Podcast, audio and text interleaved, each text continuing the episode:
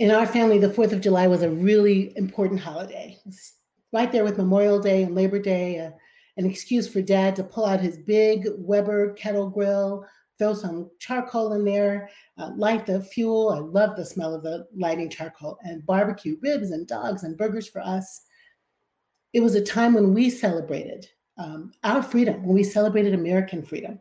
Mom would always make a red, white, and blue outfit for me and my sister Wanda. One year was red, white, and blue hot pants, honey. We were very cute with our red shirts on. This was my my childhood innocence, celebrating American freedom, waiting to see the Boston Pops on orchestra playing all the beautiful songs. Um, this was the way the 4th of July felt to me. I don't know about you, but it doesn't feel that way to me now. And it hasn't for years. I mean, it is true that our nation became a nation, and I get that. But it feels fraught these days. And I'm especially shaking, quite frankly, not able to catch myself as I think about the President of the United States standing on stolen land, saying words that sound on one level right and true, and on the other level are laced with lies and, frankly, BS. Take a listen. We gather tonight to herald the most important day in the history of our nations, July 4th, 1776. At those words, every American heart should swell with pride. Every American family should cheer with delight. And every American patriot should be filled with joy because each of you lives in the most magnificent country in the history of the world, and it will soon be, wait for it, greater than ever before. Our founders launched not only a revolution in government, but a revolution in the pursuit of justice, equality, liberty, and prosperity. No nation has done more to advance the human condition than the United States of America. And no people have done more to promote human progress than the citizens of our great nation. We will proclaim the ideals of the Declaration of Independence. We will never surrender the spirit and the courage and the cause of July 4, 1776. Upon this ground, parenthesis from Jacqui, this stolen ground, we will stand firm and unwavering. In the face of lies meant to divide us, demoralize us, and diminish us, we will show that the story of America unites us, inspires us, includes us all, and makes everyone free. This is the part that really. We must demand that our children are taught once again to see America, as did Reverend Martin Luther King when he said that the founders had signed a promissory note to every future generation. Dr. King saw that the mission of justice required us to fully embrace our founding ideals. Those ideals are so important to us, the founding ideals. He called on his fellow citizens not to rip down their heritage, but to live up to their heritage. Okay. How dare he arrogantly toss around the words of the great Frederick Douglass and the great Martin Luther King Jr., how dare he invoke the names of our great heroes, Harriet Tubman, Jesse Owens, Louis Armstrong, Muhammad Ali, and others, and say they would never have been able to become who they were except for being America? When the truth is that they were able to survive and thrive in this hot mess of a nation still dripping with the hatred of Black bodies, still yearning for the blood of anyone who is not white, straight, and rich. They were only able to do it because of their tenacity and strength. And let's get King straight. Let's get him straight, sir. This is what he said. At the Washington March, right after Juneteenth, this is what he said. He said, in a sense, we've come to our nation's capital to cash a check when the architects of our great republic wrote the magnificent words of the Constitution and the Declaration of Independence, they were signing a promissory note to which every American was to fall heir. This note was a promise that all men, yes, black men and white men, would be guaranteed the inalienable rights of life, liberty, and the pursuit of happiness. It is obvious today that America has defaulted on this promissory note insofar as her citizens of color are concerned. Instead of honoring this sacred obligation, America has given its colored people a bad check, a check that's come back marked insufficient funds. But King went on to say, We refuse to believe that the Bank of Injustice is bankrupt. We refuse to believe that there are insufficient funds in the great vaults of opportunity. We refuse to believe that. So we have come to cash this check, he said, a check that will give us, upon our demand, the riches of freedom and the security of justice. And King also reminded the people of the fierce urgency of now. He said, This is not the time to engage in the luxury of cooling off or to take the tranquilizing drug of gradualism. Now's the time to make real the promise of democracy. Friends, now is the time to make real the promises of democracy. Now is the time to make justice a reality to all of God's children. It's not enough to watch fireworks and sing patriotic songs. We, the people of the United States of America, we, the darker brothers and sisters, we, all of us, allies and accomplices, must make America just, democratic, fair, and make it work for all of us for the very first time. This is what our forefathers wrote. They who felt manifest destiny, they who got on boats and traveled across the pond to these United States to land Turtle Island, already belonging to Indigenous people. This is the dream of their heart.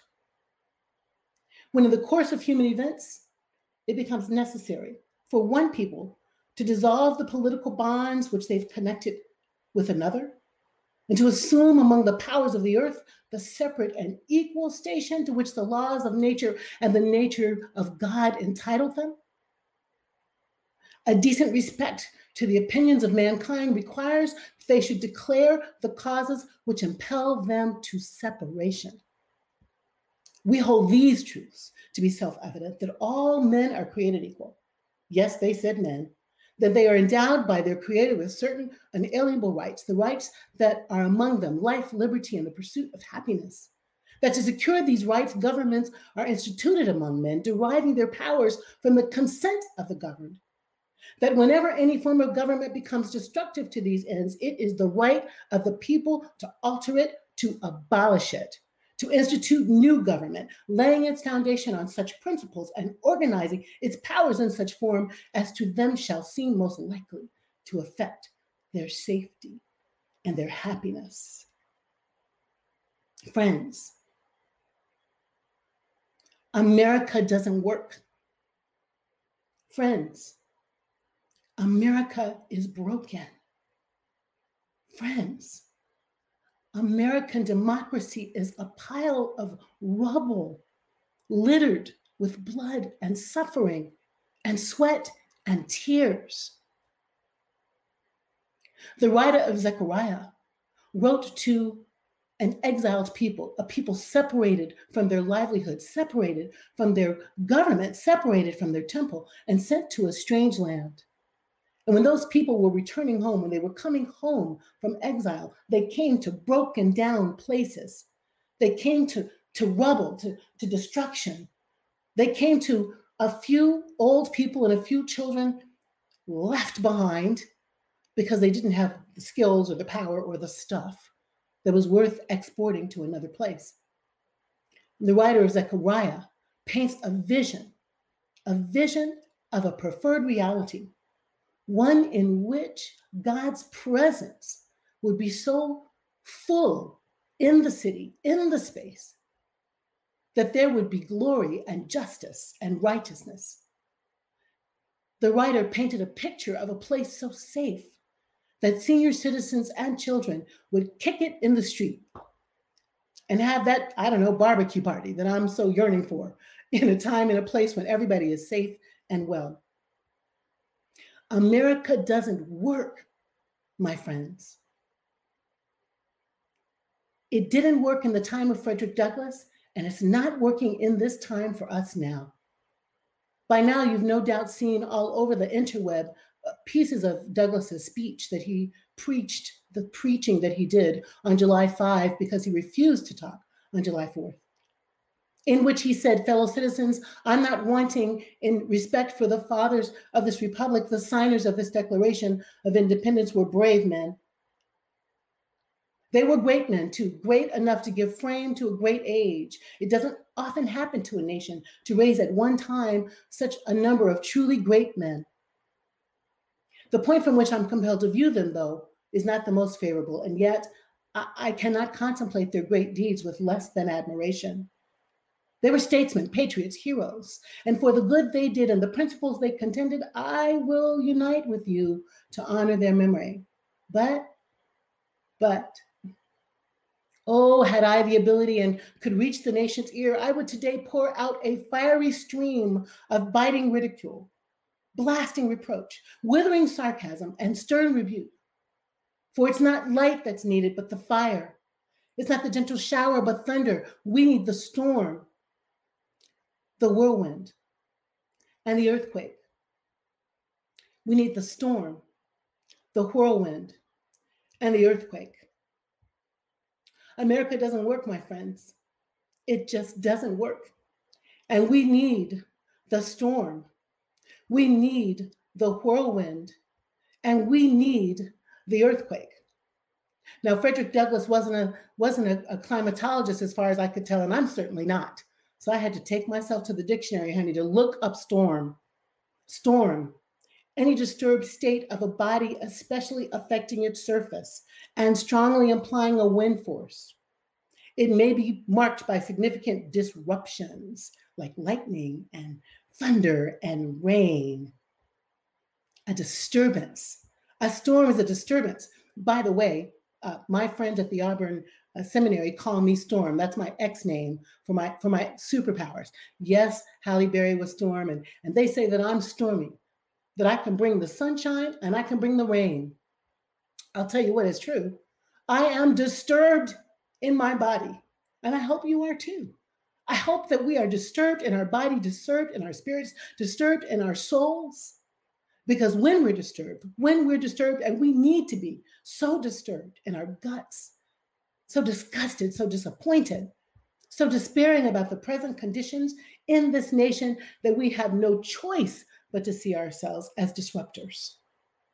We must disrupt the apathy that still exists in this nation about the lives of Black people, even in this time. How many of you are still arguing with your friends about why we say Black Lives Matter. Don't all lives matter? Of course, all lives matter. Of course, all lives matter. Someone told me a story. You've got one kid in your house who, who, who has a cut on her finger, and you have another kid in the house who fell down and broke his arm. Which one are you attending to, the cut or the broken arm? All lives matter, but we have to de- defend Black lives. We have to support Black lives. And what do I mean by that? We have to shop in Black stores, put our resources in Black areas, go to Black restaurants. We need to fund Black learning, make a donation to the United Negro College Fund, get involved with raising Black geniuses with our care and our support. We must consume and what I mean by that is learn, not appropriate, but consume Black culture and history and music. Because Black culture is our culture, Black history is our culture. And we must never default to all lives matter until Black lives matter because when Black Lives Matter, when Black education is the same as white, when Black wealth is the same as white, when Black neighborhoods have the same resources as white, when Black school districts have great teachers and great computers and great books and great laptops as whites, when Black incarceration rates go down, when Black mortality rates go down, then we can say Black lives finally matter. And then we can say all lives matter. I had to look up whirlwind because, you know, I'm not a climatologist. A major whirlwind, such as a tornado, is formed by supercell thunderstorms, the most powerful of storms. And when those storms start to spin, when they react with each other and high altitude winds happen, they create a funnel and it spins and spins and spins. And suddenly, suddenly, we have a whirlwind. Friends, Frederick Douglass says we need a storm and we need a whirlwind. We need a whirlwind in order to reclaim our democracy. We need to put your storm with my storm, your disturbance with my disturbance. We need a whole tsunami of disturbances whirling together to make this world just. A concrete demand from the from the Black Lives Matter movement is to reclaim our democracy by fighting against voter suppression. And I want you to know that the anti racist groups in Middle Church are working just on that. They've moved from studying and reading to become advocates to reclaim our democracy as we reclaim the vote.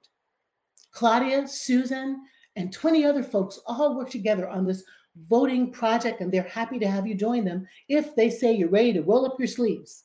So far, they've written 6,235 postcards to voters to encourage them to be registering to they're also working to make sure that we get people who've been purged from the rolls back on the rolls so they can vote. They are not they are not standing for any particular candidate, although wink, they are standing for certain values and they're standing for liberty and justice and fairness. They're standing against racism and for uh, LGBTQI justice. They're standing for the rights of women and children. They're standing for us to save the climate. We are they. And we understand that protecting the right to vote is the way we protect our democracy. This, this is the kind of whirlwind that we need. And Frederick Douglass says we also need the earthquake. And just to say, I understand an earthquake is about two pieces of the earth coming together and pushing up the land. But since I didn't know that much about earthquakes, I looked that up as well. An earthquake is a word used to describe any seismic event, whether natural or, and I love this, caused by humans, that generates seismic waves. We need an earthquake. At the middle of an earthquake, science says, is a hypocenter. That's the thing that causes the quake to happen in the first place. I'm going to say dead Black people seems to be the kind of hypocenter that is causing us to erupt, to move, to work, to change things. We need an earthquake. We need to question every assumption we've made about what this what this democracy needs to work. We need to make connections between the violence of the police and the violence of the of the of the folks set back out to capture escaping slaves. We need to understand that this nation was built on violence, is therefore policed by violence, and therefore it is a dangerous place for people like me. We need to shake up our every assumption. And the movement for Black Lives is demanding, demanding that we defund the police. Wow, defund the police.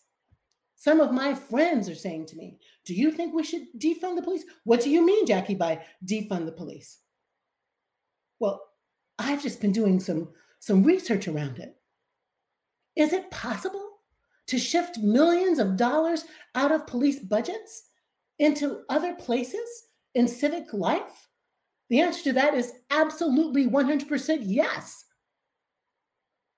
Is it possible that rather than having police officers show up heavily armed and angry and afraid to the houses of citizens who might be just struggling with mental illness, that we could in fact put more resources into mental health? The answer is absolutely. Is it possible that rather than have, having police just looking around the, the, the neighborhood for any dropped pair of pants, any hat turned around backwards, any child, any woman's child looking like a dangerous threat, that instead we create community policing programs where those boys and those police officers are shooting hoops and, and, and building playgrounds together Absolutely. We need an earthquake, my friends. An earthquake that shakes up every assumption we have about how to hold ourselves together and create something new. Because America, America's not working. It's not working for me. I dream a world where I don't have to preach sermons like this anymore. I dream a world where Octavius and Ophelia and your children are all judged not by the color of their skin, but by the content of their character. I dream a world where there are no more Matthew Shepard murders and there are no more Black trans women's murders. I dream a world where every community of faith understands that if it's not talking against racism, it should stop talking. I dream a world where it's not dangerous for my four brothers to be Black men. I dream a world where young people aren't saying to themselves, Gosh, I'm afraid to get in the car because I might not come home. I dream a world where God's presence is so, so obvious in every city, town, and hamlet that love is spoken as a common language in our diverse cultures. I dream a world where you and I know we're the ones we've been waiting for. And we find our way to, to disrupt everything in our government that doesn't work. That we resuscitate any of the dream that the founders wrote and we make it real and we make it ours and we make it plain so our children are proud of us. This is my dream. What's yours? May it be so.